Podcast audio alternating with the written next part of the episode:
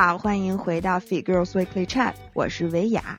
今天是一期特别的节目，也是我的一期追星节目，因为我 finally 请到了可以算是我的男神吧，也就是邹指导。来跟我一起录一期关于自行车，而且不是讲赛事啊，也不是讲怎么骑车或者怎么选车，而是讲一期自行车背后的这些人的故事。然后大家就说邹指导怎么成你男神了？你上一期节目不刚背后说他坏话吗？说是这么说，但是邹指导确实是我入坑公路车里的一个真的算男神，因为呢他的那个账号 Club 一百真的是我看过的国内一个权威的专业的自行车的行业媒体，并且呢我真的很喜欢他讲的那些自行车往事，就讲自行车这项运动的。历史，所以呢，今天这个节目我不知道啊，我的语音语调会不会让你们觉得就是有点有点娇羞，有点不好意思？如果是有的话，请大家包涵。因为我确实是略有一些紧张，但是我觉得这期录的特别好。我们俩其实从各自的角度来探讨了这个自行车的这些偶像、这些英雄和他们背后的一些不为人知的故事，这真挺有意思的。就算你不骑自行车，我觉得这些故事你也会有启发或者感兴趣。另外，如果你骑车的话，就更好了。OK，那话不多说，让我们一起进入节目吧。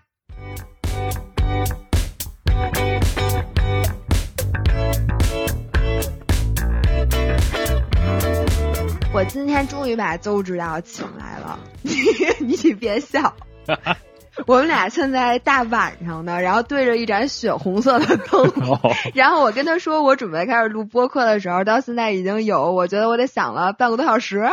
哦，没事，我刷刷手机挺好的。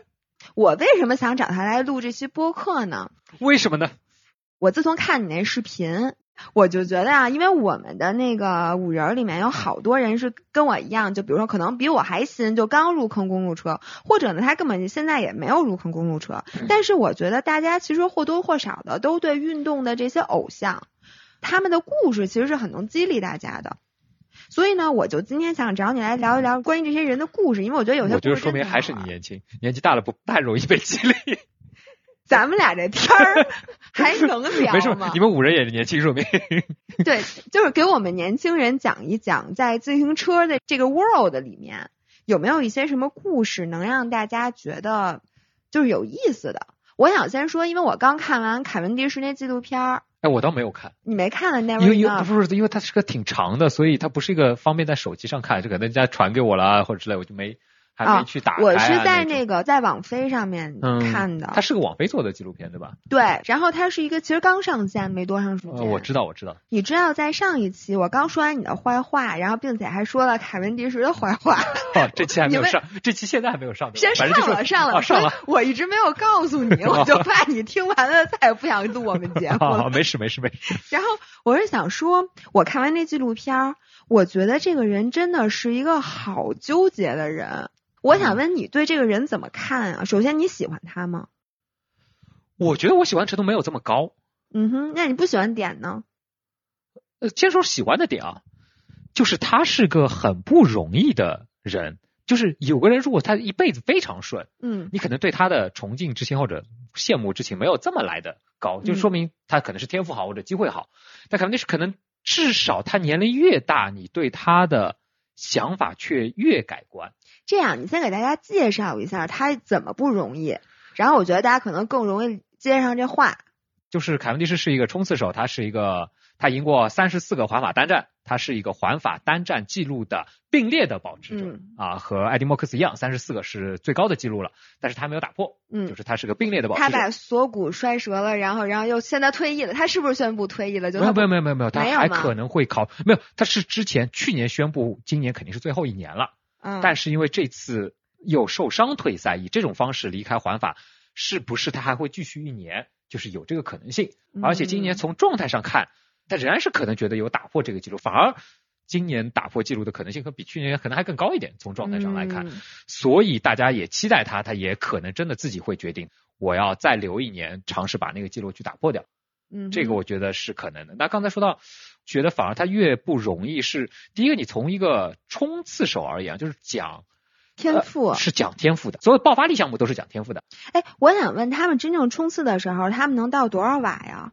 一千多啊，体重不一样。凯文迪一千多瓦就是我们家空调啊，对对对，差不多就是空调一直在输出的那个瓦数，但体重越大你可能越大。有些是凯文迪是个相对来说矮小一点的冲刺手，所以风阻小一点，所以相对来说输出也会小一点，所以他肯定不是一个绝对输出很高的，他才一米七多一点的身高。不像有一些冲刺手可能在一米八很魁梧的上肢力量又很强的，嗯，那那个可能接近要到一千八百瓦或者左右的这样的一个数值，肯定是肯定不是这样子。但是你所有的配合起来，他的身形啊或者他冲刺的姿势啊，说白了是个很天赋的东西，嗯，所以说你对一个讲天赋型的或者那个，就是他本身人生挺还挺顺嘛，上天赏饭吃那种，这肯定是上天赏饭吃，天赋异禀的。冲刺手可能，所以冲刺手不是练出来，是挑出来的。当然有很多原因了，不单单一个是自己的能力上面对吧？还有一个肯定是是一个对冲刺的敏锐度，从哪条线可以走啊？嗯，这个真的你可能能力上到的 top level，就是可能你到全世界排名前十，他后面可能也是天赋吧，就是他有这个嗅觉，我今天走这条路线是对的，我今天跟这个人是对的。真的只有少数的冲刺手最 top，你要知道，在环法比赛里能赢就是 top 中的 top，嗯，就世界最一流的，你能赢三十四次，确实是个很不容易的，不是你光能力强或者光功率高你就能做到，所有方面都很好。当然，说到他年龄越大，你反而会更喜欢他的是，他可能更年轻的时候，第一个他更讲天赋，第二个他年轻的时候真的是没有对手，而且车队太强了，嗯，就是他可能前三十四个胜利里面，前面有一半是因为。可能放其他一个冲刺手在这个位置，只同样能赢，是因为车队太强了。以前那个年代的冲刺火车能做得好的车队是少数。那个年代你可以经常看到有一个车队可以赢五站六站环法的单站，就是有一支车队特别特殊是件很正常的事情。现在反而是人的能力也越来越平均了，大家的训练水平越来越接近了，以及整个车队的能力越接近了。你很少能够这两年看到一个人可以在环法上面拿五个单站六个单，这种数字就很少出现了。所以其实他是一个大开大合的医生。他最开始呢，就是他本身天赋异禀，而且他是正当年，并且呢，他赶上这团队还特别好，所以最开始就赢得特别容易，特别顺。对，特顺的那种，一年可以赢个六个单战啊，或者这种特顺的时候，你可能对他的好感没有来的这么强。嗯，那你会觉得其他人可能和他能力差不多的，包括在他这个年代，其实同样有格雷佩尔和基特尔，基特尔可能年龄在后面一点点。嗯。格雷帕克他是同一个车队，嗯，对吧？但是其实冲刺能力上面，他们两个经常会被分到不同的比赛区，就是两个人在同一个车队里面还要去争那个位置。嗯，其实说白了，那年谁上环法谁就可以赢这些单战，这两个人能都是那个年代最强的两个人。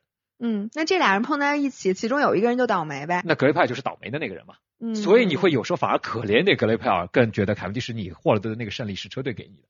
当然，格雷派也证明过自己，在某一年格雷派赢的单战比环法呃比。凯文迪什赢得多，克雷尔去了其他车队之后，赢了比凯文迪什多。虽然总的数字没有这么多，当然你越往后，你越会更对凯文迪什有崇敬，就是他的其实的整个周期更长。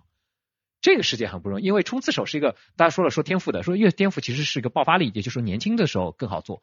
三十二岁以后，其实大家走走下坡路。嗯，就格雷尔，比如说他就是个，他最年轻的时候他得到机会少，都让凯文迪什上抢过去了。他可能在三十岁左右的时候。最后有几年，他在自己的巅峰的最后几年，他去了其他车队，能赢过凯文迪什，但是之后他的巅峰期就过了。然后这些人基本上在这个时候，他自己也就会想，那我就干脆就退役吧。对，另外还有基特，基特可能连续称霸个三四年环法，每次可以赢个四五站啊这样。嗯。但基特突然有一天他可能不想骑车了，他就退役了。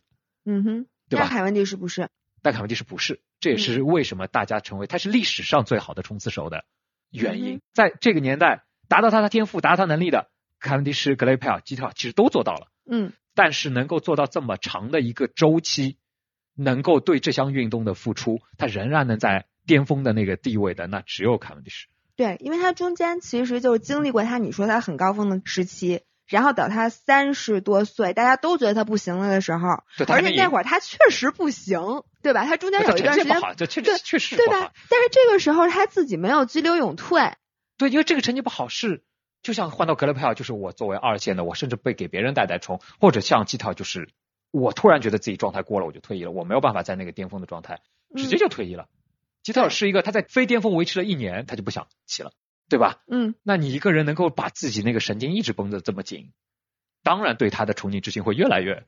我特别能理解。就你赢够了，你赚的钱也赚够了，你今天回家养老不是个特别大的问题啊，对他人生也没有很大的遗憾。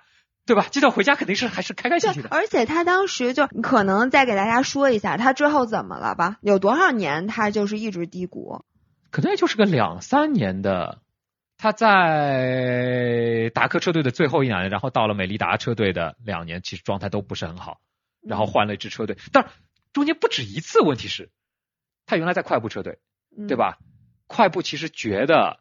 他已经不在巅峰了，那个时候基特尔是巅峰，其实就把凯文迪什给听了，听出去了，然后把基特尔赢过来了，快步可以继续赢。对，这等于你把我现在的一个竞争对手，对啊，就是这是个很现实问题吧？你不行了，你年纪大了，我要个更年轻的冲刺手来。但是那个时候凯文迪什去到了其他车队，可能一年不好，但是第二年他又竟然能够赢基特尔，就他能赢格雷帕，能赢基特尔的时候，就大家觉得他最应该走下坡路，最应该到走下坡路的时候的，他能赢。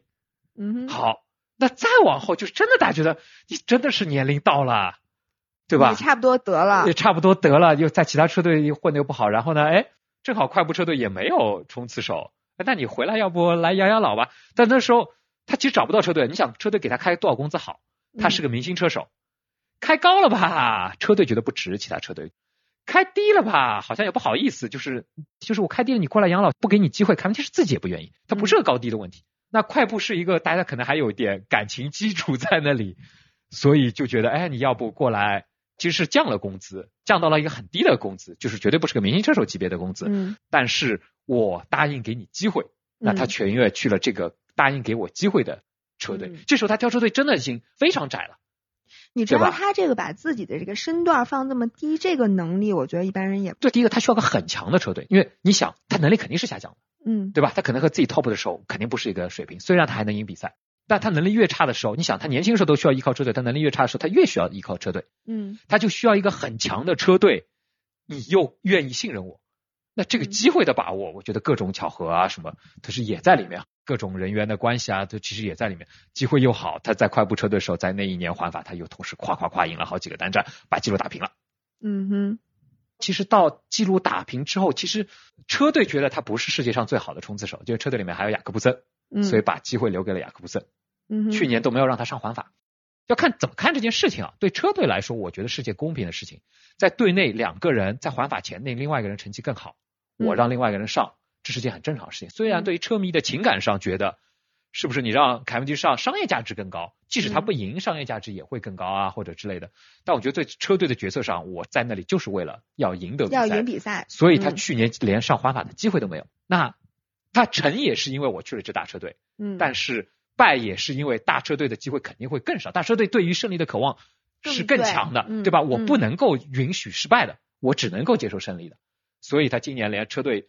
又变成要退而求其次，找一支其实说实话，这支车队对他冲刺上几乎没有帮助的。嗯，他又得完全靠个人实力去赢。就说实话，我觉得我也不看好他今年能够赢任何皇马单。当然，他虽然也没有做到了，但是他其实赢了一个环意的单战，那个单上确实也体现出自己的冲刺能力还在，所以大家会期待他在环法还能再去赢一个单战，其实是有机会的，而且有一个单战差点赢了。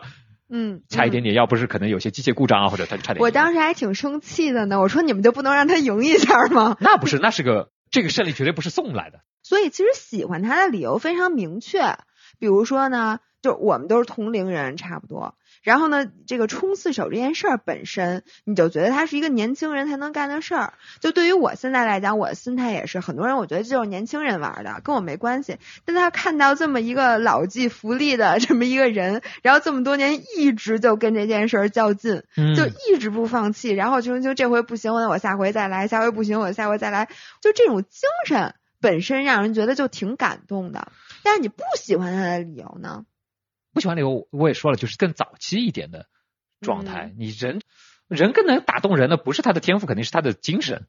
就是在他天赋的时候，他并没有打动我，但是在他的这个精神的状态下，他是可以打动我的啊。所以你是会越来越喜欢他的那个状态。就是没有人，我觉得不能够对他有五体投地，就是你能够最后在所有人不看好的时候，你还能够拿到三十四胜。但是同时，我又觉得他的这辈子过的，你要让我换他，我肯定是不愿意的，因为我觉得他这辈子活得好纠结呀，好难受啊。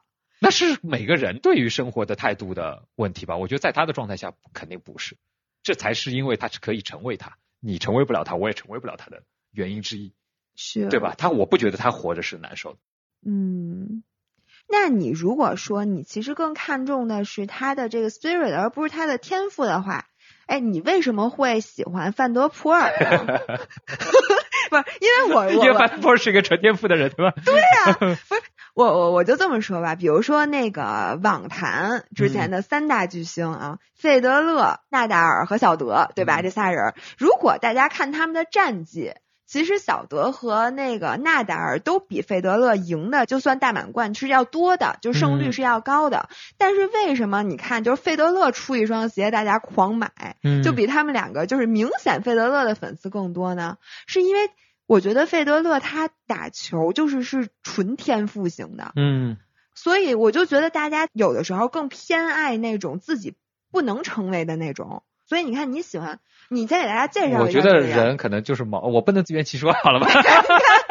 我终于把一个哎天天跟我抬杠的人，我终于抬赢了。呃，没有，我觉得开门就是可能里面还有一点是，你会同时同情他那个时代的其他冲刺手，格雷佩尔和基特尔，就是他们没有到那个地位。在我可能觉得前几年就是。在他可能二十几胜对人家十几胜的时候，你觉得这个纯粹可能是只是大家的机会不一样的一个地方。但是到了最后，这他能够完成三十四胜，其他人不能完成，这不单单是天赋，也嗯，就各种原因。那这个时候对他的敬佩之心会会更高。嗯啊，只是说可能有时候我哎呀，就是别人喜欢的东西，我就反而啊，嗯，对吧？大家都在就就就可能就只是我这人傻。那刚才说了凯文迪什，还有没有其他人就和他的这 career 就特别 dramatic 的这种？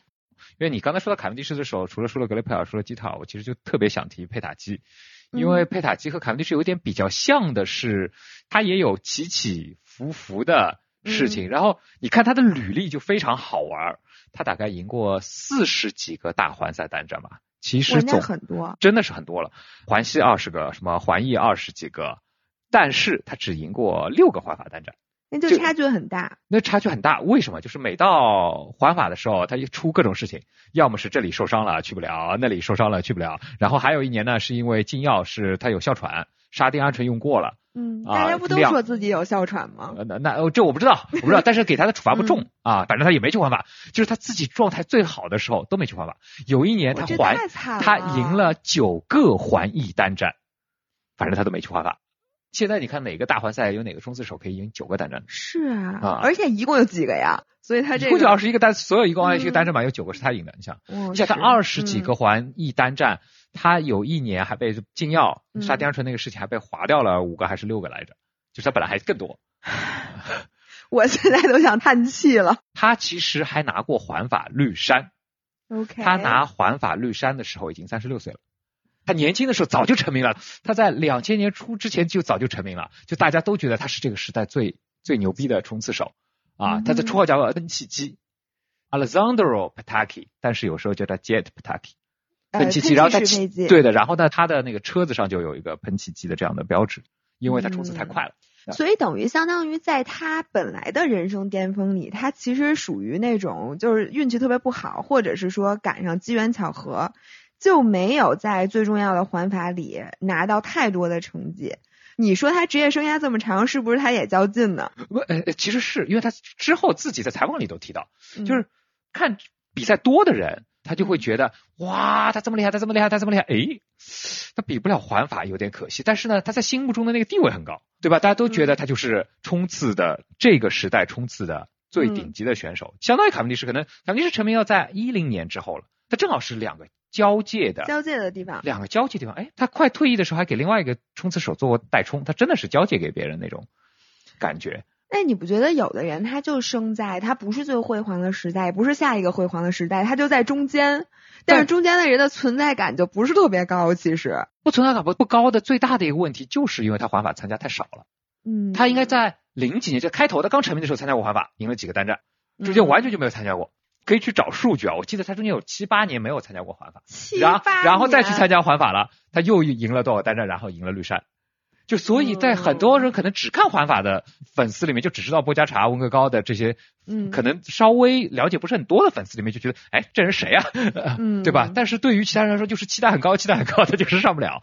所以很好玩的是，他在之后的采访里面都说，因为他三十六岁还能拿环法绿衫，就谁都想不到他竟然还能赢单战，和卡文迪什一样。嗯，卡文迪什前两年差不多也是这个年龄，又能赢对，又能赢环法单战的时候，他觉得啊，你还能赢。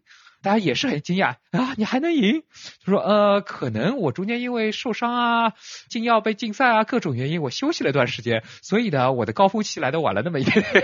他自己他自己开玩笑说，嗯嗯，所以我觉得这个也是。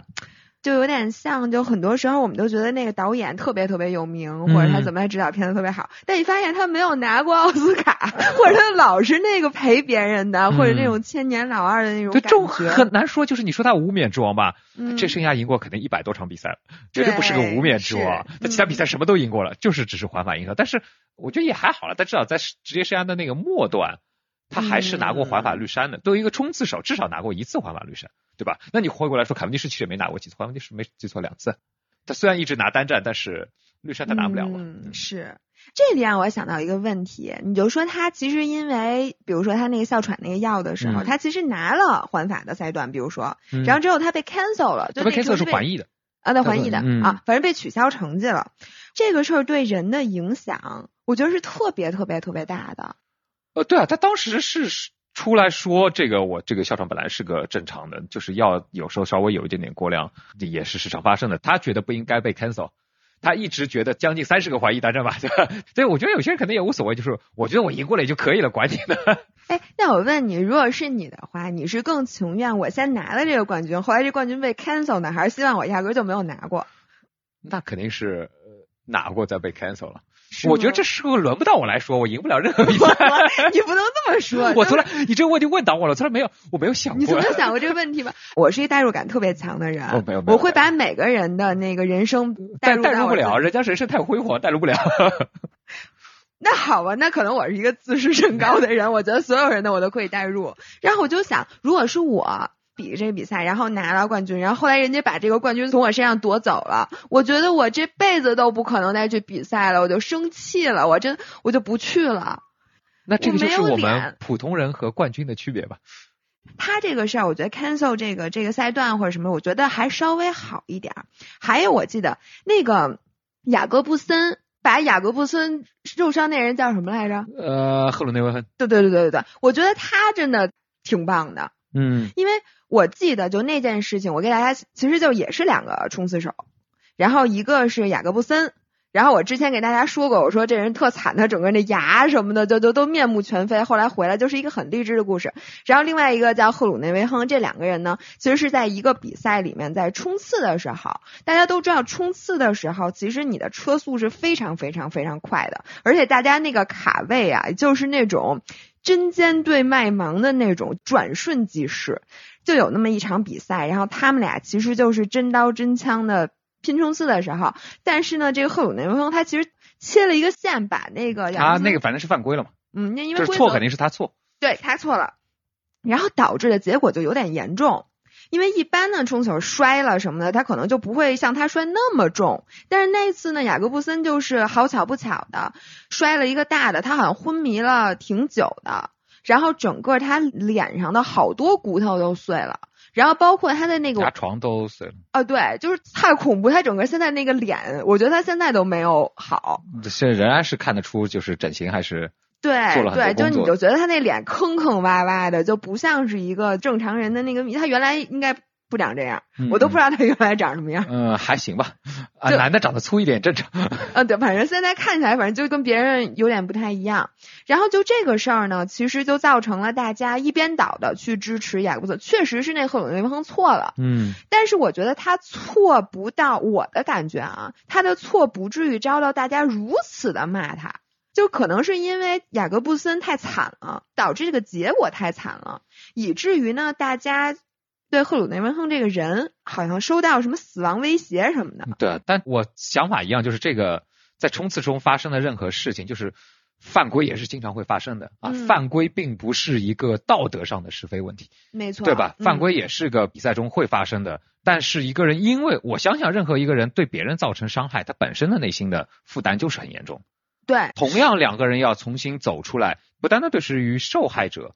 啊，对于施加伤害的这个人，其实对他来说也是一个很大的心量、心量的负担。对，从心理上有可能是这个样子，因为你想，就是两个人同样去做一件事，如果你的朋友死了。对吧？你没有救过他，你心里的负担。这就是我和姥爷在玩那个极限二选一的时候，他说，如果你和你的爱人，你希望你们俩谁先死？其实我真的觉得先死的那个人是轻松的，嗯，那后死的那个人是承担更大的责任的，嗯，所以我觉得他们俩之间就是。哦，你刚才在说的时候。啊，我查了一下佩塔奇最后是为谁领旗，我随便随手看了一下，因为我本来没记错，我想说凯文迪什的，他就是给凯文迪什领旗，然后我确认了一下啊，他一三年一四年确实在快步，那就是他最后职业生涯的末年还给凯文迪什做了领旗，啊，真的就是两代冲刺手的一个传，就是他亲手把上一代的皇冠送给了下一代，对，下一代更辉煌。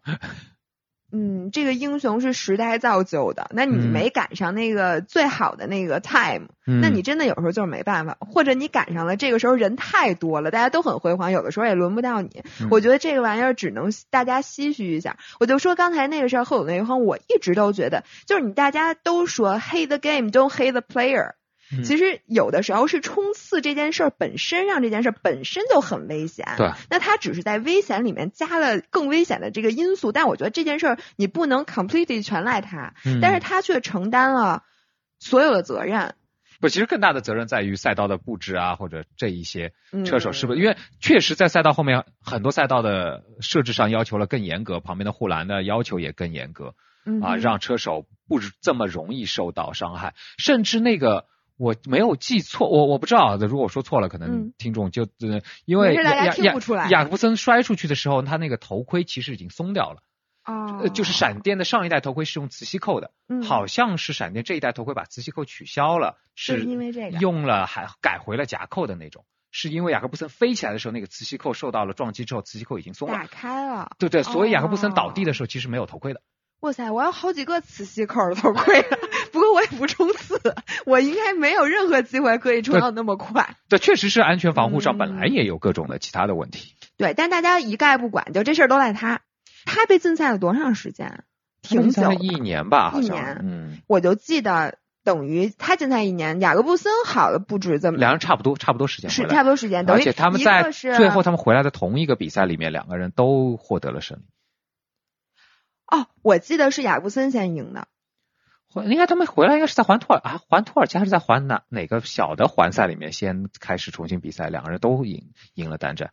我觉得，嗯，这个赫鲁内芬和能知道大家就是人心不在他这儿的时候，他还能再回来比，嗯，我觉得这个人真的是不一般。在 U 赛没有给禁令的时候，他已经自己先禁赛了，就是他自己的状态也很难再去参加比赛。你如果是最后去记得他们最后两个都赢的，包括到环法，就是去年环法两人其实都有胜仗啊。那个雅克布森先赢的，赫鲁赫伦会后赢的。所以我觉得，但是赫鲁内会先成名，就是赫鲁内会是一个对雅各布森的上一个环法来说是他的第一个环法的单战，但是赫鲁内温之前在环法就是赢过比赛的，嗯啊。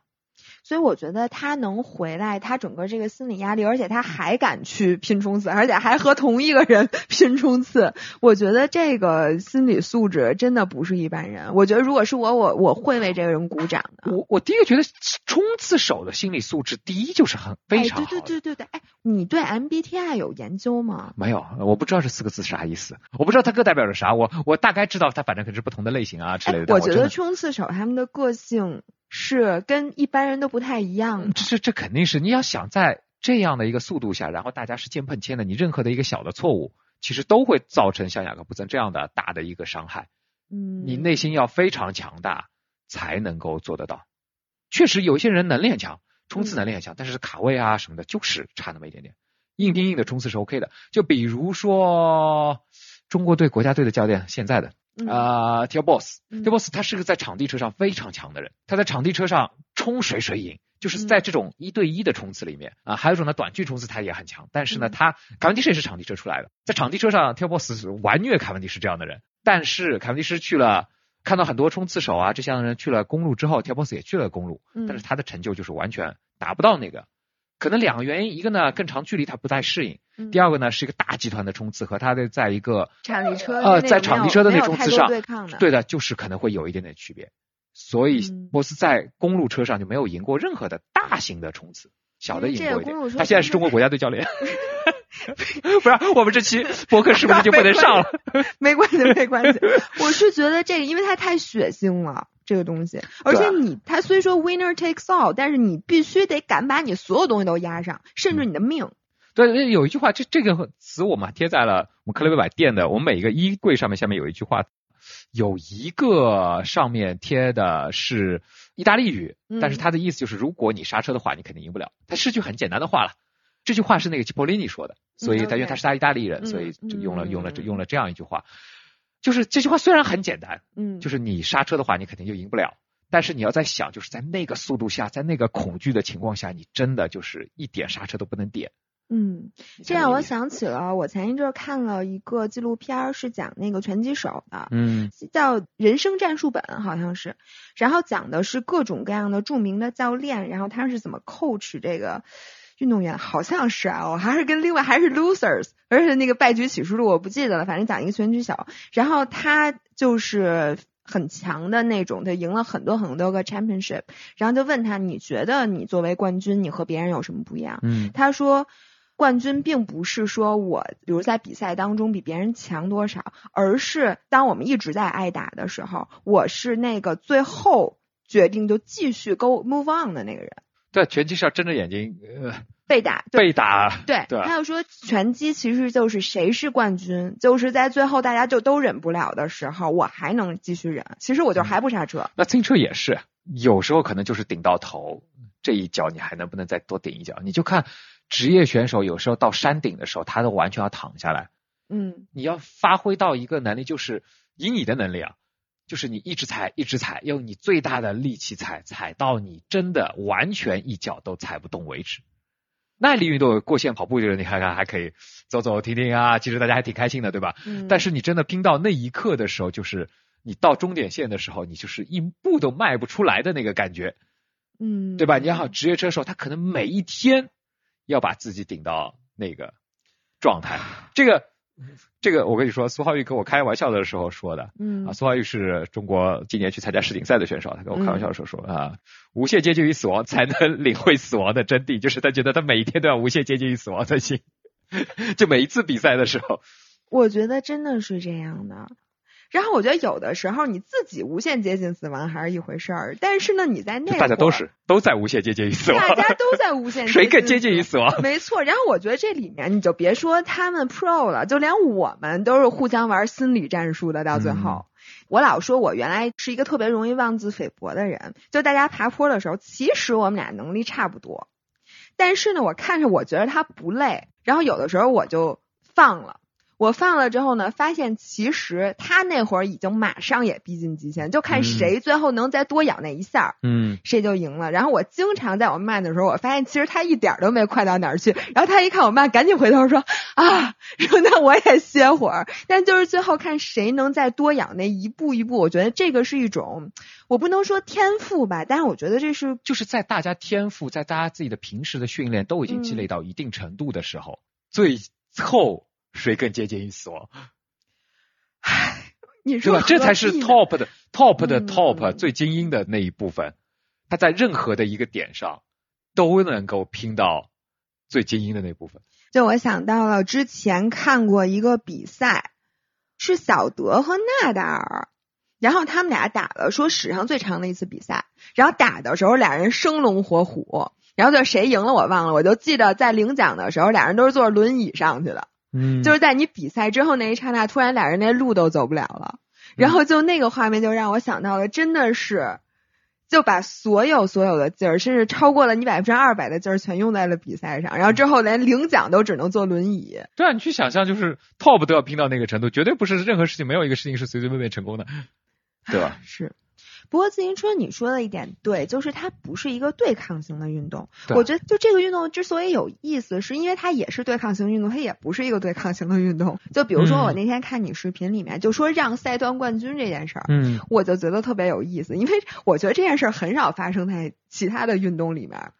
对吧？然后大家这个故事的背景是这样：罗格里奇和吉诺梅迪是他们是两个队的。嗯。然后吉诺梅德是一个突围的选手，他快要拿到赛段冠军的时候，罗格里奇在后面冲出来，最后在终点线前超过了他。嗯。但是你可能争议的点在于，罗格里奇他是一个，反正他拿不拿这个赛段，他可能都是这个比赛的总成绩的冠军了。他是不是最后一定要超过他？可能吉诺梅德是个更年轻的，你鼓励鼓励人家，干脆把这赛段就是一个相对来说小一点的比赛的一个单战，罗格里奇是不是一定要拿？这是个哎，我我其实我觉得这个点挺有意思的，就是因为如果对于一个外行来讲，那我凭什么呀？呃，对他来说，你已经是总成绩的冠军了，嗯，那你把其他的荣誉让给别人是件。就是一个巴利尼斯的单站的冠军不重要，就是一一年自行车有这么多比赛，嗯，对吧？洛洛格里奇可能一年光每个单站去比的话，虽然数起来可能有六十个、八十个，在他履历上他不多一个巴利尼斯，他可能已经有三四个巴利尼斯单站冠军了，多一个单站又怎么样？但是吉隆梅德是个年轻的人，他没有一个单站，最后在终点线前也不说很明着让，对，你不一定说一定要在终点线前超过他，这里面还有个问题。需要讨论就是主持兄弟们为什么会存在让的？他的一个原来让的 background 就是，因为它不是个对抗性运动，就是这个车手明天我可能还会碰到，他虽然是对手，但是在某种状况下，哎，我今天如果让给他一个冠军，在那个地方他。可帮可不帮我的时候，他他不是我一个队的时候，他可能会送回我一个人情。这个就是我觉得特别有意思的点，这跟咱人生中很多决策是一样的。所以我想让你把你之前讲的视频那康塔多的那段和 Armstrong 那段讲讲。哎，我觉得这三件事放在一起。是吗？那视频已经好好久了，是在二零你想不记得康塔多说的是啥来着？Armstrong 我可能记得。呃，康塔多当时是就。第一年，嗯，他等于跟罗格里奇碰到了一样的事情，但是他让了。那我给大家再复述一下这个故事，就是 Case One，就是两个完全不相干的队伍的两个人，嗯，然后呢，有一个人他是你就想一百多公里或者二百多公里，那个人突围就马上就要赢了，而且他就之前所有的体力活都因为他自己嘛，他特别特别苦。然后呢，这个成功对他来讲又其实挺重要，他又当时又是很年轻的车手。然后这时候来一老大哥，老大哥已经功成名就了，然后他身上也不缺这一个赛段的冠军，但是呢，他其实就是。是没有多想，那我现在还有劲儿，我为什么不把你超了？他可能我我觉得他是不是也没多想，或者他其实当时还不觉得自己是老大哥，他觉得可能我现在这个接下来还比呢，我比的是总成绩嘛，那我今天万一让了你两秒，最后发现我就差这两秒，他不差，他自己知道他不差吗？他知道不差，但这这个事情值得讨论，就是他肯定不差嘛。啊，那行，那他他自己就知道他不差，但是他就觉得那我干嘛呀？该赢我就赢了，我就多。虽然说我少一个不少，但我多一个也不多呀，他就把他赢了。但 Case 二呢，就是同样的，也是一个，哎，康卡多当时也是一个已经很已经成名的人，已经成名了，并且他当时可能也跟他同样的情况，也不差这一个赛段冠军。然后当时他就很会做人。对方要赢的时候，他也没有很不努力，也没有表现出很明显的他要让，但反正就跟人家差不多隔一点点过线，然后就等于把这个赛段冠军让给了这个人，嗯，对吧？然后这个人呢，在若干年之后，在他很需要帮助的时候，反过来帮了他一把，就作为一个非同队的人，对，还能帮你一下，你不觉得就是这个？有的时候这个比赛还有这一点，因为在赛场上就因为赛场上有二十个队，对吧？二十几个队，嗯，你那另外一个队可能是对手，同时他也可能变成队友。你可能两个队联合，A、B 联合去对抗 C。那 A、B 为什么要联合呢？可能是中间人情关系，或者是场面上的需要，我要去联合对 C。但是人情世故永远在任何场合都是，不管中国老外啊，人情世故大家都讲的嘛。而且我觉得在自行车里面这点体现挺明显的。哎，问题因为主车群，你想强的车手可能就是二百个在一起，他们可能天天会遇到。就像你说网球对抗性运动，就是今天我们比同一个大大的项目，但是我不一定今天成为对手的，可能你把那个人淘汰了，我们今天就碰不到了，对吧？但是那个自行车厂商是我可能天天会上场的时候会碰到，这重合率是一个非常高的。天天一起上班嘛。啊，对啊，所以不同部门之间，对吧？有时候给个人情。我觉得这点跟咱们日常生活其实特别像。问题是还有第三个故事，我觉得就更逗了，这就特别像我能干出来的事儿。第三个故事呢，就是大家都知道阿姆斯特朗这个人，只要咱们零几年的时候，当时。特别流行戴一个黄色的手环，耐克的，当然上面写着 Live Strong，反正这个就是跟他有关系的。然后大家如果不骑自行车，我觉得最破圈的人物之一就应该是他了。当时他和潘塔尼的关系是这俩人其实都挺厉害的，对吧？对对对。就是呢，也是在一个赛段，然后可能潘塔尼最开始在前头，然后后来他追上来了，他追上来之后呢，他也让了，也骑在了那个潘塔尼后面。问题是在赛后。他接受采访的时候，他就跟记者说啊，说我今天这个赛段，我我当做一个礼物送给了这个潘塔尼。嗯，潘塔尼气了。对，问题是这个。对，我就觉得这事儿完全就一个微妙的改变，就是因为他把这件事说出来了，而不是别人说的，是他自己说的。而且他说的时候，因为你知道，我觉得 Armstrong 这人性格确实有点问题，就是他这人特狂，他是个非常 aggressive 的，哎，就是。我觉得只有他那个性格可以成为他。嗯啊，第一个我不喜欢阿姆斯特朗，就从我的情感上，我是那个年代就开始看自行车的人。我不喜欢的很大的原因是，doping 这件事情，他用药这件事情，就是 cheat 这件事情。嗯，他 cheat 的最后是粉丝。我当时的情感投入，嗯，被他欺骗了。但是从另外一点上来讲，阿姆斯特朗是个极不纠结的人。嗯，就很多人在 doping 的时候。用兴奋剂的时候，他其实会纠结，他会有负罪感。嗯，阿姆斯特朗绝对是一个完全不会有负罪感的人。只有他这样的人，他这么 aggressive 的人，其实才能成为一个历史上只有一个人成为七届环法冠军。甚至可以说，七十年代很多时候药查不出来，仍然存在一个很多用过药的环法冠军，但都没有到他这个成就，是嗯最 aggressive 的那个人。所以，他对于潘塔尼能说出来那话，我觉得就是个。他的形象就他 so him，对，这就是一个得罪人的人嘛。但他说完了之后，问题是对方一点都不领情。潘塔尼也是个很 aggressive 的人，就是问题。首先，他们俩的位置不像，就说你是我是一个老大哥，你是一个小小朋友，对吧？我干你干嘛送我呢？就是。那说怎么着？你可怜我呀？你是不是瞧不起我？甚至他我这个行为就是为了语言上刺激对方一下，对，他就为了嘲讽一下。哎呀，对啊，都有可能。所以我就说，你看啊，就同样的一件事儿，一个是没有让。然后两个是让了，然后让完了之后就有一个人多说了一句话，都造成了完全不同的后果。然后我觉得这件事儿就是经常会遇到这种事儿。自行车因为它牵扯到的人越更多，就它那个社会更大，就是一个对抗性比赛，这个社会就是你们两个人在在对抗，嗯，对吧？它那个社会在比赛的时候就是个小的团体，就是一个社会在那里了，嗯啊，所以。对，像比如说啊，我还觉得有一个事儿，我一直我是看了那个网飞的那个去年就关于环法的那个纪录片，嗯，然后那个纪录片里面呢，当然这个不是它的重点啊，但是我就觉得像温格高和范阿尔特他们俩之间的关系，嗯，让我一直觉得就挺微妙的，嗯，然后这种事情呢，就我是觉得也是在每个人的生活里边就挺常见的。首先呢，就是。大家知道，一个车队里面，它是有一个，就是你得有主将吧，然后你其他的人其实是为他服务的。然后车队的目标呢，其实它有好多个，但是如果我们车队是能争总成绩冠军，那肯定这是我的优先的目标，对吧？但是呢，当时这个车队里呢，那个主将其实是没有，就这个温格高，他是没有范阿尔特那么大的名气、影响力或者魅力的，因为本身范阿尔特是一个。就受人追捧的大明星，嗯，反正我觉得温格高当时他的那个地位，我觉得肯定是没有范尔特高的。他现在也没有范尔特高，我觉得虽然他是环法冠军啊，啊，可能对于在车迷心里面赢比赛类型更多的人，可能也会更受欢迎一点。嗯，对。那对于范尔特来讲，我的理解就是，当时温格高因为他的机械故障，好像反正他他在后边，嗯，然后范尔特一直在最前面。并且他是势在必得，只要你让我现在这位置，我是可以拿赛段冠军的。但这个时候车队经理说不行，你现在不能在这位置，你要回来把温格高接上去。嗯，这个时候他心里其实如果是我的话，我会想。第一，如果我把你接上来，你要能赢，赢了今天你还得赢明天，赢了明天还得赢后天，你最后拿到了这个总成绩，那我觉得我付出其实是值当的，因为这是咱们整个车队的这个荣光，并且呢，我为你服务，你上去了。对吧？但是你想，这中间有多少个不确定性？而且当时温格高也不像他现在已经又证明了自己一次，当时他也没有证明过。但是我手里的这个赛段冠军可是板上钉钉的，基本上，所以我需要放弃我很多的个人的利益来去确保一个我并不是那么百分之百 sure 的成功。而且那个成功最后，说实话，你说是咱车队是赢了总成绩，但是最后那个真正最光荣的，这不还是那个人吗？所以我觉得他们俩之间的关系，其实，在车队里是挺难处的。我我在看比赛时候，我根本没有想过这个问题。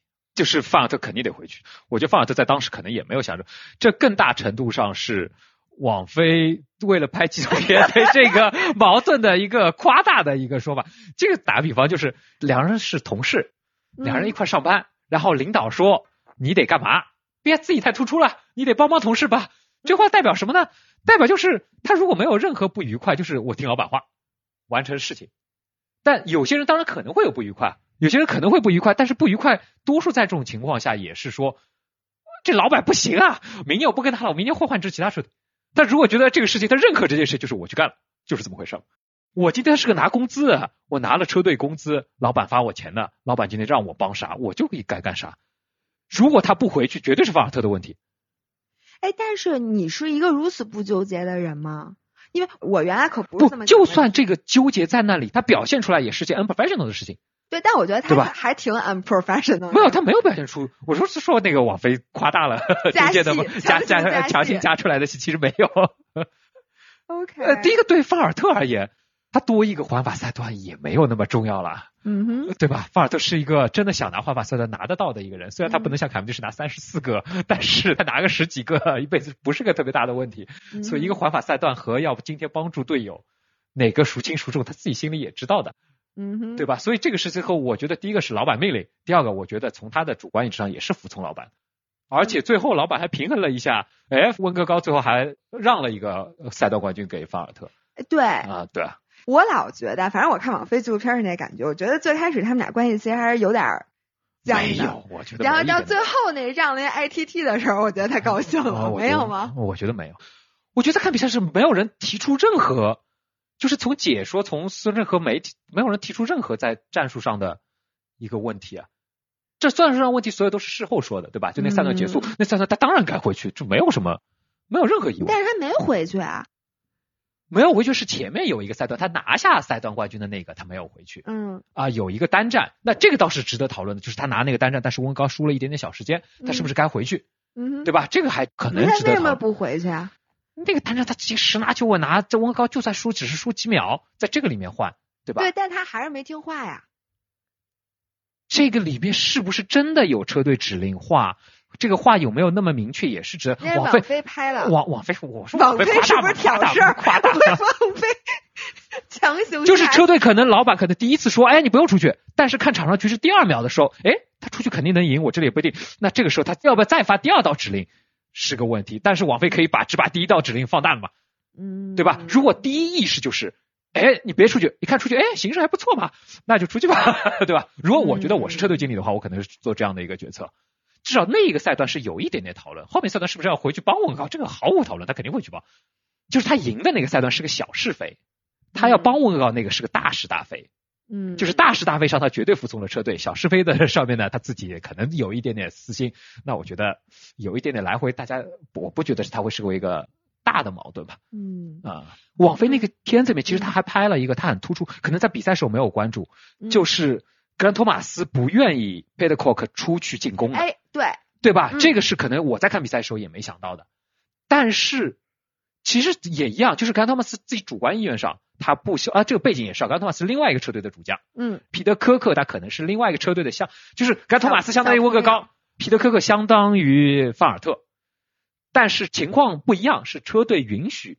皮特科克自己进攻去拿那个赛段，嗯，我觉得我给大家但是主将不同意。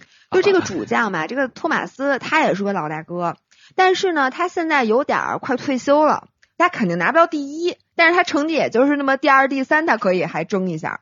这个车队里还有一个很年轻的小将，呃，他原来是比山地的，对吗？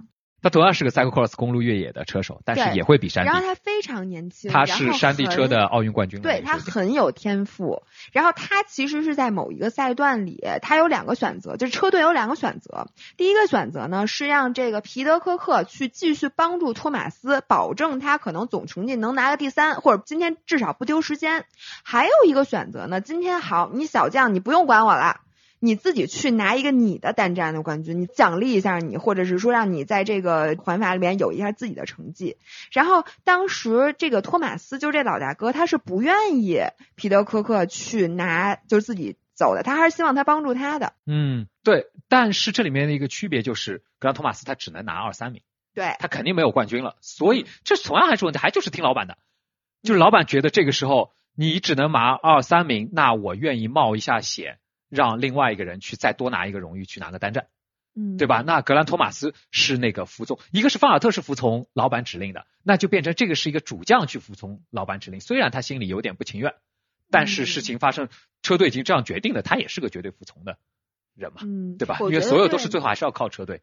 对车队经理来来讲，他真的这个 people management skills 也是挺那他任何地方都是个社会，那个那个也是个工作的一个 team 嘛。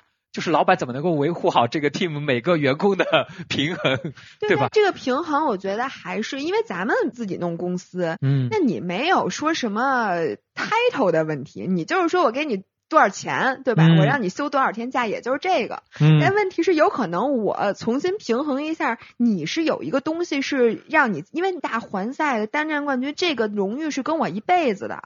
那这里面的一个平衡是。车队仍然要给格兰托马斯其他足够的支持，就像你今天你要打他一下，你还得撸他一下的。那撸他一下就是，哎呀，今天就让皮特科克突围吧，其他剩下单战我会保护你的，对吧？这其实说白了就是这么回事。嗯，我在这里面插一句，我身边的朋友只要看过网飞那纪录片的人，大家都。对皮德科克那段下坡 印象特别深刻，是强吗？变成了大家会没事都看的那个全世界下坡最强的人。哎，对，然后呢，老爷一直不知道什么叫压弯儿，嗯，就看了之后也不知道什么是压弯儿，千万别学，不，千万别学是真的。但是呢，你知道老爷他原来骑车吧，他不知道拐弯和拐弯有什么区别，嗯。然后我跟他说：“我说你那个车它得歪，你这平着拐，你得拐多大弯儿？”他一直不理解这件事儿，还真是因为看了皮特科克的那个纪录片儿。虽说你是不是对纪录片评价不高？他是个对大家启蒙还不错的，对我我看了打睡着三次。皮诺那集我睡着了，皮特科克那集我也睡着了，因为你已经很清楚会发生点什么，在当然就睡着了嘛。对，因为对对是是是，你让我想起了他们说看那个井冈山的电影，然后有人说什么，有一个人问说那井冈山上去了吗？另外一个人说你别剧透，你为什么要剧透？我觉得你看那网飞那纪录片就这个感觉，嗯，但我还是觉得就是如果大家是新手，我觉得在环西之前看看这个也行。就评价不高的很大原因就是它没有深度。就包括有一些可能夸大了矛盾啊，或者之类的，故意制造了一点故事啊，但是其实它的深度是低的。嗯，他拍这么多车队，很难把某一个人的，他到底是怎么想的，这些话他还是不敢说的嘛。对，说白就应该话筒直接怼到法尔特，他觉得他到底应该不该突围，对吧？但这句话他是不敢去问的，他只能制造点悬念，让观众去想他有没有这个问题。嗯，那还有没有其他的推荐？刚才我们聊过那个逆风飞驰，这是那个黄凯的纪录片。刚才凯文迪什的那个也是网飞的，叫 Never Enough。嗯，你给我推荐那个电影特别好，我想给大家推荐《苏格兰飞人》。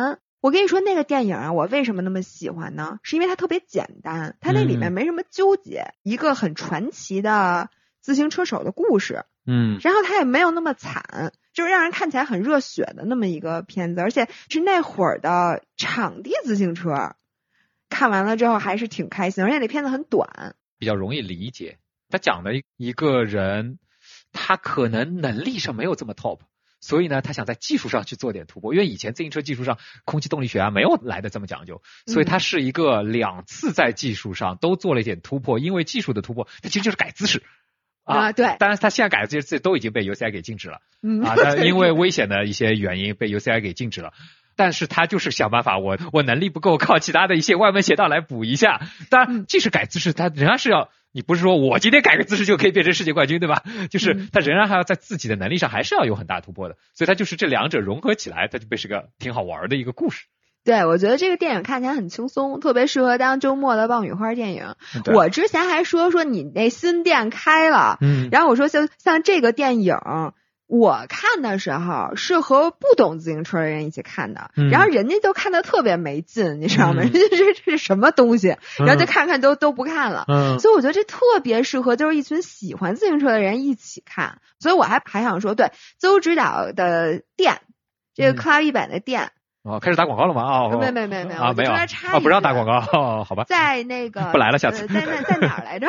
新天地，对吧？对，但是你店里没有电视。咱也不能支个投影，呃，不能，我怕影响到邻居，所以没有干这个事儿。邻居那有楼上是有居民区啊，楼上是住人的嘛，有点有点遗憾。嗯嗯，下次我再我再想想办法，我因为我特别想跟大家一起看这种东西。嗯，因为大家是图个氛围嘛。嗯，哎，你上次还给我推荐啥来着？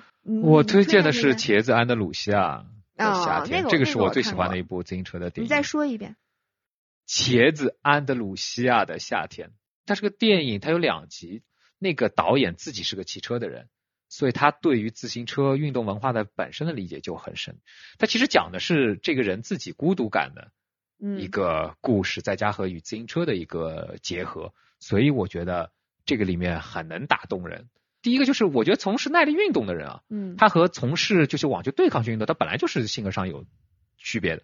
更喜欢耐力运动的人，我觉得性格上肯定相对来说更内向一点，因为耐力运动很多是自己和自己，你跑步啊或者什么，其实跟自己玩的一件事。你这句话倒是点醒我了，因为你看我和姥爷，嗯，呃，一个是明显是喜欢玩那个玩花活的，嗯，冲浪啊，他就更外向一点，对吧？哎，真的，他是大艺人，嗯，然后像我，我是在 MBTI 里面，我 E 和 I 是各占百分之五十的，嗯，就我是一个很不明确的，但是我好像。随着我年龄的增长，我越来越偏爱这块儿，我的爱的得分是越来越高的。嗯，也可能是因为运动造，也可能是耐力运动做的更多了，可能。这这绝对是一个很孤独的，内心戏很足。就是咱现在越练耐力运动，越变成了内心戏很足的人。对，自行车运动它就是个很孤独。有一次，我突然记得环金赛带一些车手去酒吧，就反正他和其他人去酒吧，完全去酒吧他们还是开心的。但是和其他人的嗨的程度其实还是打折扣的啊，是就是会很打折扣，大家呃那边说说话或者的就没有来的这么嗨。而且我记得有去酒吧最嗨的人，比如说是吉特冲刺手，嗯，冲刺手更相对来说更外向一点。其他的一些可能耐力型的耐心更大的一些选手，就明显在酒吧里都不怎么嗨。哦，那还真的是个性，就是你想一个自行车运动员，他可能要每天训练个好几个小时。你要到了 top level 的时候，这个事情可能只有自己完成，甚至你身边最多有个一两个人能跟你配上你的训练节奏的，在你家附近的，对吧？你能配上你自己训练节奏到的 top 那个 level，真的就是自己去从事的。那在那个状态下，他肯定是一个能够接受孤独的人，更内向一点的人。所以那部电影其实更多的讲的是这个运动员的孤独啊，或者之类的，把这个运动的本来的人的性格的特点就能反映出来。所以我觉得他。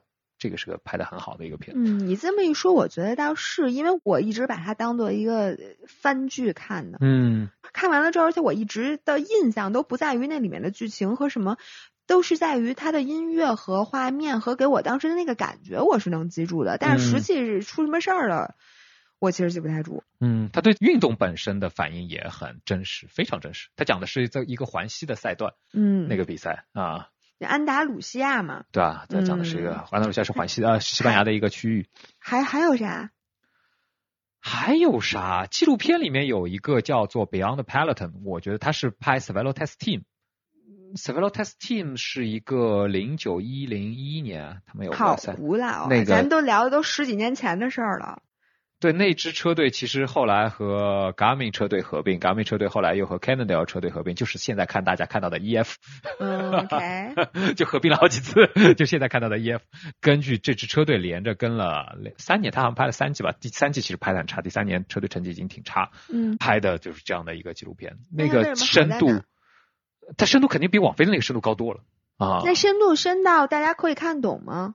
我觉得应该还是可以的吧，但是可能有点自行车基础会更好一点，它可能稍微需要一点基础去看会更有感觉。很多内容我都不记得了，嗯，我自己印象很深的是，它有一个画面的一个处理方式，就是那个赛段他们赛段赢了，他那个镜头完全没有给去给赢的车手，因为其实如果你看过那个比赛，你对于一个粉丝来说，你知道他们那个赛段赢了，嗯，你没有必要再去复述他赢那个赛段的那个过程了。他最后那个赛段赢的那个画面，就是完全只是拍了大巴上面其他所有工作人员的反应，看着他就从那个紧张的时刻到最后赢，所有人会欢呼那样的一个状态。其实他已经完全告诉你，他这个赛段赢了，他不需要再说什么。嗯，他更多的用画面，而不是他没有一个讲述人，就不像那个网飞那片子要有个讲述人，我告诉你故事什么样子。旁白越多的东西肯定显得越更 low 一点嘛，说白了。而且他会引导你，他会把你限制住。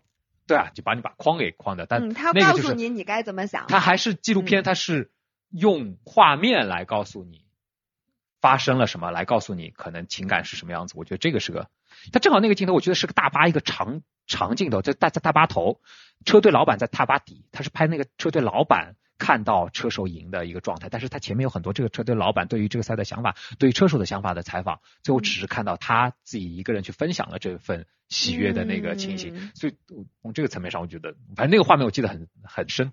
嗯嗯，我想说啊，这个是一些纪录片儿，其实大家如果想更了解，因为如果大家其实直接看比赛或者什么的，你很难真的去了解，你就听解说。我飞那个挺好呀，入门很好。对啊，我就说得看一些这个东西，然后接下来呢，我们就可以一起看环西了。因为现在环西之前还有几天，我觉得大家大家先打打底子。我想问你，环西有什么看点？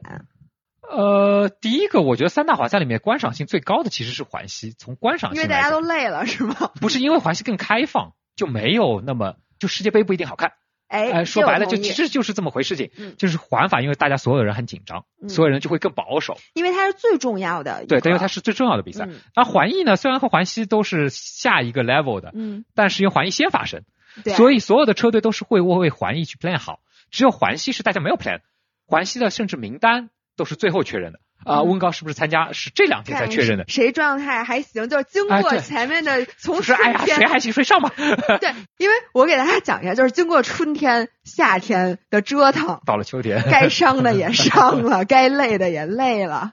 最后呢，大家呢能比环西的时候，心态也会好一点，对吗？因为你毕竟有一些东西已经开花结果的，我兜里已经有几个今年的成就了，那我最后在环西上也可以 improvise 一下了，是吧？对，所以环西的。会更开放一点，而且它的结果是经常不可预知性最强。环法永远是预知性最强，比如说今年不是问高就是波加查，大家谁谁都知道啊。但是环西经常会给大家打破想法的，比如说有一年 Chris Horner 赢的，Chris Horner 那一年赢的时候四十一岁了啊，他还能最后赛段时候翻盘赢回来，像这个在环法就不会发生，对吧？其实从观赏性上越最高的，但是所有东西其实都存在一个问题，就是说白了。观赏性高也代表着它不在 top level，嗯，对吧？你一个运动的一个地位和它的其他的一个东西还存在一个，就是说白，只有 top level 的东西才是可能最值得被人称道。即使你拿了环西冠军又怎么样？而且这两年环西和环意甚至有点田忌赛马，就像格兰托马斯今年没有去环法，嗯 e o l 没有去环法，他们俩都比了环意和环西，这不就是田忌赛马吗？嗯，那你说你要让人去看看田忌赛马，那何必呢？我自己其实很喜欢。看环西的比赛，但是只说他不在 top level 上。哎，那比如说环西，它赛段上比起环意和环法有什么不一样吗？那这个是个自行车比赛本身相对来说很难做好。就是第一个，前两年大家提出来要让环意和环西的赛段减少，嗯，就它变成个两周赛。其实我很同意这个观点。对于一个粉丝来说，三周赛二十一天。如果环法环一环加起来六十三天的比赛，一年要让人看六六十三天的比赛，我觉得没有到我我自己是个解说，我愿意看到其他人，你看足球比赛一年也看不了六十三场，嗯，对吧？如果你自己有个主队的话，你一年看不了六十三场比赛，看自行车相对来说比足球无聊多吧？你要让人家看六十三场比赛，还不算其他比赛，最后十分钟没关系，凭啥何必呢？对吧？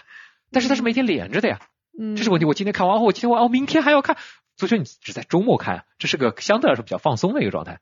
嗯，你在一个精神状态上，你很难保证每天都要很亢奋的我要去看个比赛，在环法能够坚持二十一天，我觉得就不容易了。你要让普通车迷去看环意和环西，实际上就是一个从逻辑上做不到，所以他们应该去简简短。他们更在意的其实是不是去现场看的那些人和那些气氛，因为你说谁在意？整个这个他为什么要办这么多天？我觉得这只是个传统，很多第一个从环艺，我肯环法我都叫三大环赛，凭什么你二十一天我要变成十四天呢？他也不愿意嘛，对吧？这个除非大家在经济利益上有个很好的分配，他愿意去做这件事情。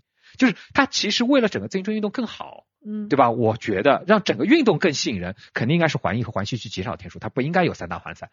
他就让一个是 top，但是凭什么我做老二呢？对，凭什么我让？所以大家僵在那里嘛，就一直我也二十天，你 二十天，不就是这么回事吗？但其实是对运动是个伤害。那既然没有人说我再加一个礼拜已经很不错了啊，那是因为规则现在写着只能这样子。哎，为什么呀？就大家最后商量了嘛。第一个是三个礼拜这件事情也不是第一天就是这个样子的啊，也是大家在磨合的。三大环上也不是第一天就先有环法的嘛，嗯啊，只是你现在看到。叫做三大环赛，甚至是我甚至还 Google 了半天，我都不知道三大环赛到底是从哪一天开始叫出来。开始叫三大环赛。对，包括你说古典赛、五大古典赛从哪一天开始叫出来的，大家都不是很确定。嗯。就这个历史地位，换二十年前，环意和环西的重要程度远低得多。当那个年代的时候，自行车并不是一个非常 international sport。嗯。你要知道那个年代刚刚有美国人赢过，阿姆斯特朗啊，当然之前也有啊，呃，克雷格罗蒙德也赢过。你要知道，那个时候英国人是在二零一一年才第一次赢得环法冠军的，嗯，还有澳大利亚人也是在二零一零零九啊，差不多这这个年代，所以它就不是一个，它就是个欧洲运动，它不是一个全球的运动。那在这种情况下，环法是唯一一个全球的大项目。你要知道，那个时候大家就算他被叫三大环赛的时候，仍然环意和环西地位很低。你去看环意的履历表，赢的都是意大利人，就是本土人，我对这个事情很 care。老外就没有几个法国人。你要知道，你现在大家还会去说，为什么三大环赛满贯的车手不多的？嗯，不多的很大原因就是根本人家不屑于满贯这件事。阿姆斯特朗从来没有去比过环西，在他退役重新复出之后才去比过环意。那个时候环意地位高了，他才去比过环意。他以前我就是环法冠军，我去我去比环西干嘛？以前没有说赢了环法，接下来要去环西这个说法的，没有的。是这两年是，哎呀，那再多一个赢个比赛吧，各种赞助商，各种其他的。机缘巧合凑在一起，嗯，他们的地位比原来高了一点点，你才能觉得环艺和环西是个相对来说国际化的。我估计是环艺和环西自己要跟环法凑的，说我们叫三大环赛，这肯定不是环法说的。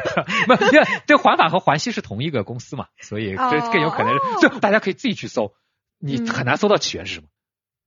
在我看比赛的时候，这已经叫做三大环赛。在我看比赛的时候，五大国典赛叫五大国典赛，所以我没有办法知道他们的起源什么，真的是搜不出来。哎，咱说的都是线上看啊，嗯，就如果你觉得线下看，看哪个比赛比较有意思？线下看，其实它的体验是不同的啊，就是你真的去看环法，就是凑热闹，气氛会好一点，因为去看环法会有很多非车迷凑热闹。七月份。他是占了最好时机，天时也在那。放假嘛。对，欧洲人正好放假，所以环法可能在现场的一半人根本就不知道环法，根本不知道。就去喝喝啤酒，晒晒太阳。他有可能是朋友叫去，就是我今天是个车迷，哎呀，你陪我一块去一下吧。啊，我们去喝个啤酒，晒个太阳，等会儿有人来，我们哈哈哈两声就完了。就真的是这样子。你说之前那个观众就就是那么危险的那个行为，那些人是不是根本就不看？哎，对，那些人可能真的是不看比赛，他不知道这个行为是危险的。所以环法这种事情出的要比其他比赛多得多。嗯。啊，就是因为现场。假车迷多得多，但也无所谓。我说那个氛围就是假车迷很开心嘛，对啊，所以那个氛围就是环法是看热闹，纯看热闹。而且环法它前面会有很大的花车可以过一个小时，给你扔更多小礼品啊什么的。因为赞助商多，水壶啊，因为赞助商多，T 恤啊。环法是最商业化的比，所以呢，它可以有这么多赞助商，可以扔这么多水壶 T 恤出来，对吧？但我想问，如果我们去看的话，我们骑的那个，你说 La Tape 那是在什么时候？在是它之前吗？呃，其实你可以有不同的骑的方法。一个 La Tape 是一个官方正式的一个比赛，嗯，它是一个业余的比赛，拿环法的二十一个单站中的其中一个来，但是它肯定不会，就是职业比赛。如果比如说是这周比的话，La Tape 应该是职业比赛的前的一个周末在比这个赛段，在当地你在比的时候是看不到比赛的，你可能再等两天，那主车群就过来了，能看到比赛。但他会是选一个当年非常难的一个赛段。来，所以我觉得对于有点有点难。反正至少我们平时组织活动，我就在考虑这个是不是要放在里面，或者只是作为一个选项。因为我完成都很难，真的，我们很多的粉丝啊，或者有些其他车迷，其实真的挺难完成。别完成了呗，你就骑骑，然后就下去呗。那时间很难，是因为 Latape 在机场起终点都不在一起啊，你没办法回去的。那就只能骑完。你要么骑完，要么等。说，我我不知道啊，收车要等到什么时候去啊？反正我没等过 啊。但即使这样子，就是感受那个氛围的话，你每一个赛段，因为环法是封路时间最长的，其他很多比赛有可能就是车队来前封一十分钟，环法真的是从可能五点车队会来，中午就封了那个路，特别是最后个山啊什么，肯定是封掉的，很早就封掉了。所以呢，汽车是不能上去的。你如果想要今天开车在上面。扎个营的话，你得隔一个晚上。很多人是前一个晚停一个晚上在那里过夜的，或者你说我车子停在山底，我自己骑车上去走上去，这些都是可以。我看那个山坡上都是大家停的各种自行车什么的。自行车的人多数是当天上去的，嗯，开车的你真的要上山，你真的就得很早，甚至很多人都是过夜的。不用订酒店了。很多人跟着比赛的就是个普通车，把后排放倒，铺铺平就睡觉了。那我觉得 他们其实也挺辛苦的，这个也不是，但是你晚上也是 party 啊。要想有很多人晚上就已经扎营在在那里了，那是不是前一个晚上，其实他等车手可能等了一整天，他不是说等两个小时，他可能等了一整天，那一整天从晚上开始趴队，一直到第二天车队来，这个过程也凑热闹，挺开心的。哎，你这么说，我觉得挺好玩的。对，所以说我说环法就是纯凑热闹。嗯，那那个环西和环意呢？环西和环意其实看的人就少很多。嗯，啊，它凑热闹程度没这么高，这个折扣打的就会比较大一点。但是如果你去看一点古典赛啊，或者就是你环法，你基本上所有赛道上你只能看到车手一次，嗯，就是纯凑热闹。我今天站在这就看到车手一次，这不你说不是凑热闹是啥？而且大家不是球迷的，他也不是为了看谁，而且站在那里呢，你的比赛发生啥你都不一定知道，你只能自己拿个手机看看比赛啊对对对对，对吧？那有一些比赛甚至他会在有些观赛点是有大屏的，像古典赛很多，弗兰德斯最后是有三圈绕圈的，而且男子比赛和女子比赛。同时发生的，你可以看个男子三次，女子两次经过这里，并且它的组织是，它有些地方是收门票的，而且卖酒，它靠这个来盈利的。环法并不靠路边的生意来盈利，因为环法是一个商业模式，本身已经很成功，它有地方给钱，赞助商给钱，嗯，所以它没有去收。观众很大的钱，很大的其他的有些比赛就环弗兰德斯就是个收观众钱收的特别多的，嗯，观众你知道每天每年消耗的啤酒量有多少？那边卖啤酒，它不是个帐篷在那里卖啤酒，啤酒到了一种就是有人拿个背包，旁边有一自己杯子，一个可以抽出来，你要杯啤酒直接打给你，就可以买到这种和音和音乐节那种差不多，水水袋包似的那种，对啊，都已经到这样的卖啤酒，所以这个里面它有很大的利润在里面，再加上它给时本来就是一个啤酒特别那什么的，对啊对啊对啊，它。第一次我去的时候看到，我靠，接驳巴士的停车场标号都要标到三十几号，你想有有多有多少人会去到山头上站着？然后所以他现场就会有屏幕，他可能一块草地上有好几块屏幕，看屏幕的氛围肯定比你自己拿这个手机看的氛围好。哎，你今年是去看环弗兰德斯还是去看什么？我还看了巴黎鲁贝。啊，巴黎鲁贝这俩可以接着接着，它是个连着的周末，它是 A 周末和后面。齐了。对啊，他都有业余比赛的，就是礼拜六都是业余的比赛，礼拜天是看正赛，所以你去看的最完整的方式吧，就是你礼拜六自己骑了，礼拜天看一下。但是很多我们的有些粉丝觉得，哎，这个太难了，我骑不了。那 确实难啊。嗯。比赛它要不难，它也不好看。那当然了。所以你你最爱看的肯定是最难的，所以就是最难骑的。但是你不就是想挑战一把吗？不单单是，就是自行车这个运动里面，它传统里面它永远有个 toughness，对抗性运动它它可能它讲的不是 toughness。当然，人肯定是要 tough 一点，可能更大家会更喜欢一点，但是它没有很突出这一些。但自行车就是你要很苦啊，或者那种，它永远提倡的是这种精神。哎，这里面我就很 wonder 一件事儿，你看最开始办环法，比如说我就会想我去办一比赛，我就想这个比赛怎么精彩，大家才会来，对吗？对啊。我都不会去想，好，我现在要让所有的人绕着法国给我骑一圈儿，然后我来卖报纸。问题是法国人也真买这账，我不知道这个挪到其他的国家，在那个年代大家都买这个账，几个原因啊，嗯，一个是大家的娱乐性没有这么多。不像现在还可以打个游戏啊，打个手游啊什么，但是没有啊，嗯，对吧？因为你看一群神经病，要一直绕法国一圈，花六天时间，看别人特别惨呗，就是看别人的，他惨的时候，他就是有一种英雄精神在那里，就是我自己完不成的事情，我靠，他一天可以骑六百公里，那时候一个赛段要六百公里，嗯，他一天可以骑六百公里，这个事情多了不起，而且会经过我家门，我快出去看看，而且那个时候的传播又弱，那不可能有电视直播啊，是他唯一了解的方式就是到现场去看，到现场去看看报纸。报纸是唯一的，所以所有的自行车的比赛都是由报纸来发起的，就为了让自己的报纸卖得掉。嗯，啊，三大环呢全部是因为这样的一个起因开始的，都是其实是一个传播需求，其实就是一个传播，而且那个传播需求，自行车其实是工人阶级的运动，所以这个 toughness 一直留着。为什么是比利时人，就是北方人。嗯，法国也是北方人跟弗兰德斯地区，其实像比尔那些区域，就法国的北部，那是矿业的地区，本来就是那个区域的人从事工作，它其实是工人阶级的运动。嗯，它至今的文化仍然是比利时是全世界最热爱自行车的国家。嗯，它也是因为都确实也很厉害。你想比利时在足球上也是，红魔也是那种强硬 tough 的那种感觉，这都是那种感觉。就是其实它就是个工人阶级的运动，就是当时因为自行车的奖金不错，嗯，所以工人阶级他愿意。那个时候不像现在自行车卖十万块钱，那时候没没有占工资比来的这么高。自行车是一个大家代步都会用到的东西。工人阶级很容易相对来说获得，嗯，所以他能够获得去参加那项运动，他能靠自己的能力去拿到奖金，他拿到奖金之后比他一年的工资多得多。有钱人谁去骑车骑六百公里呢？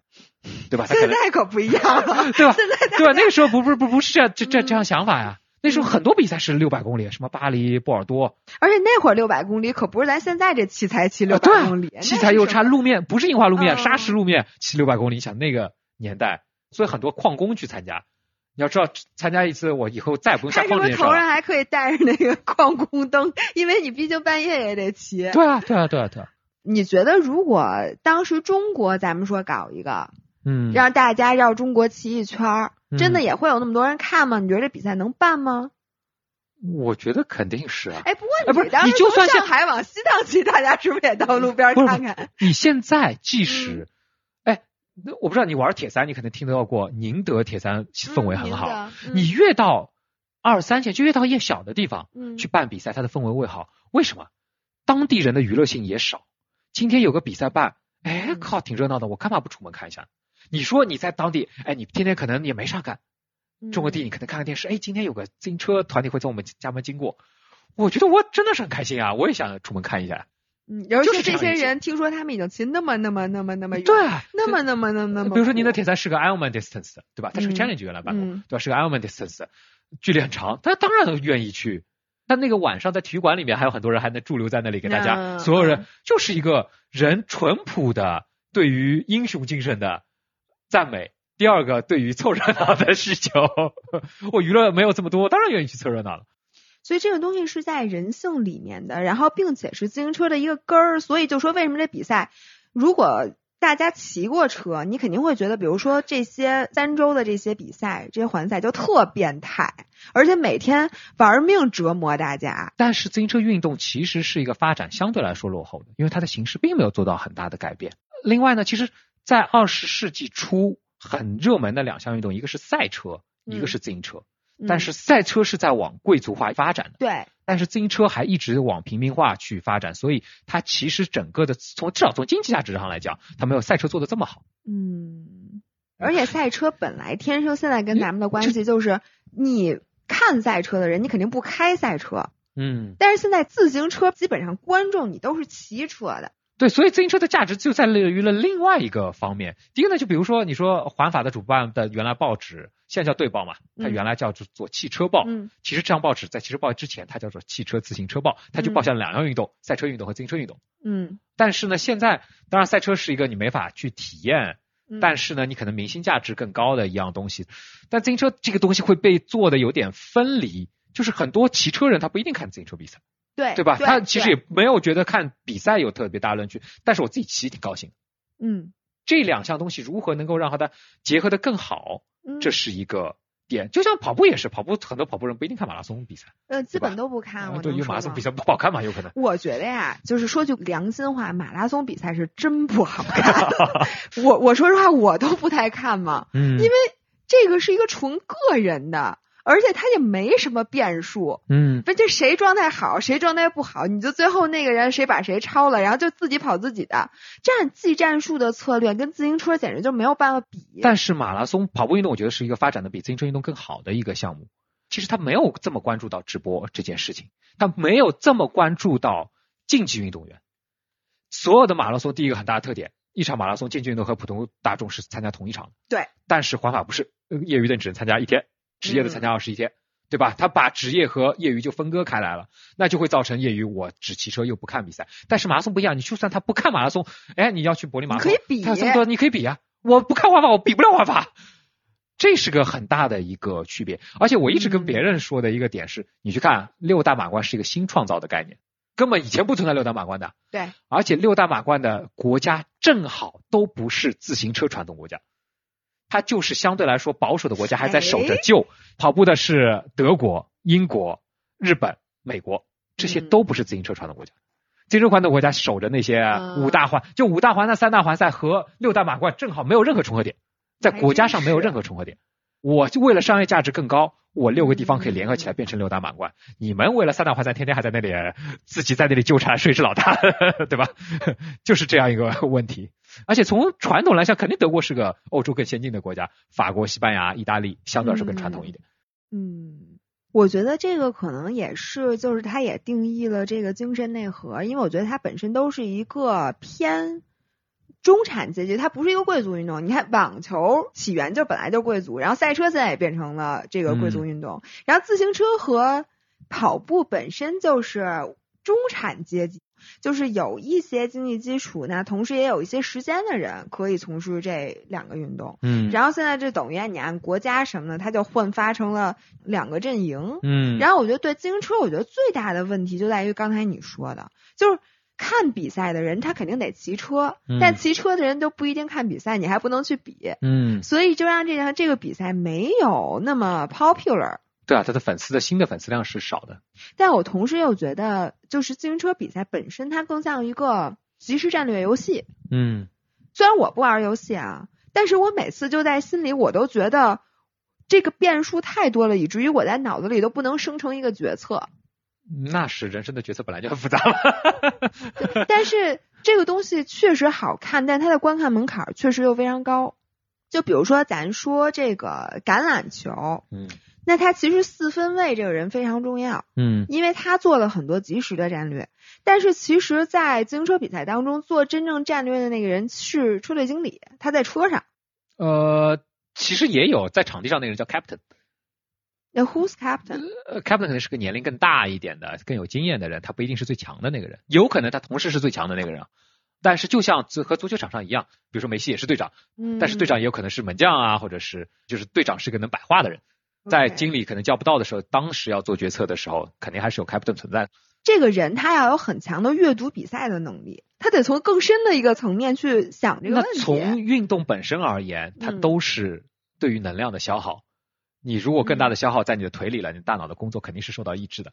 嗯，所以场上的决策肯定没有，就是粉丝可能普通的车迷做出的决策，可能都比要比他场上决策做得好。这也是比赛的很多变数，就是你不知道他在干什么，就是你看这几个人在那儿，你不知道他们在干嘛，其实他也不知道在干嘛。对 对对，第一他不在上帝视角，第二个他在你想你很累的时候，你要做一个对的决定，怎么可能呢？对吧？你肯定是更容易比他做一个更对的决定。嗯，你一个观众，两个优势都占着。对吧？当然，车队经理也是，所以这个发号的施令需要由车队经理来完成。他其实叫做 DS，其实就是管运动方面的主管啊。嗯，挺有意思的。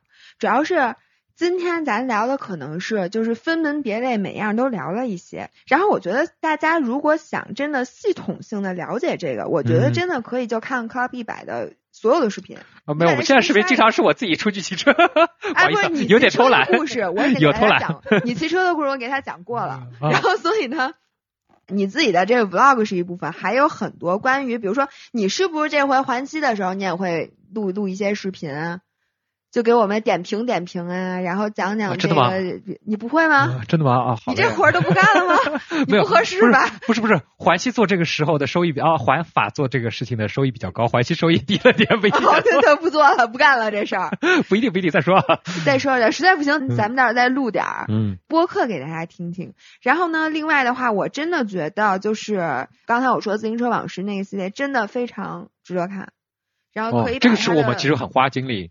对，而且非常难，人家你找了很多那个 footage，我相信也是很难找的。而且你还会，但是我们客户没给我们这么多钱让我们干这个活，所以呼吁我们客户给我们多点钱，可以让我们把这种系列给做下去。我想问我们哪个五人在自行车行业，看一看都是要介绍点新客户，我们好看他那期继续给我们更新下去。这个打开一期节目需要两个人工，一期节目需要一周多的时间才能够完成。嗯，是非常经典。我其实那天想在 B 站上给你们投币的，后来发现我没没有不会。头不知道怎么弄，所以就算了，只能点个赞。OK，那我们今天就到这儿，大家如果有什么想听的，或者对这方面感兴趣的，可以给我们留言，然后我们就下次再见。我说再见的吗？啊，那再见。再见。拜拜。拜拜。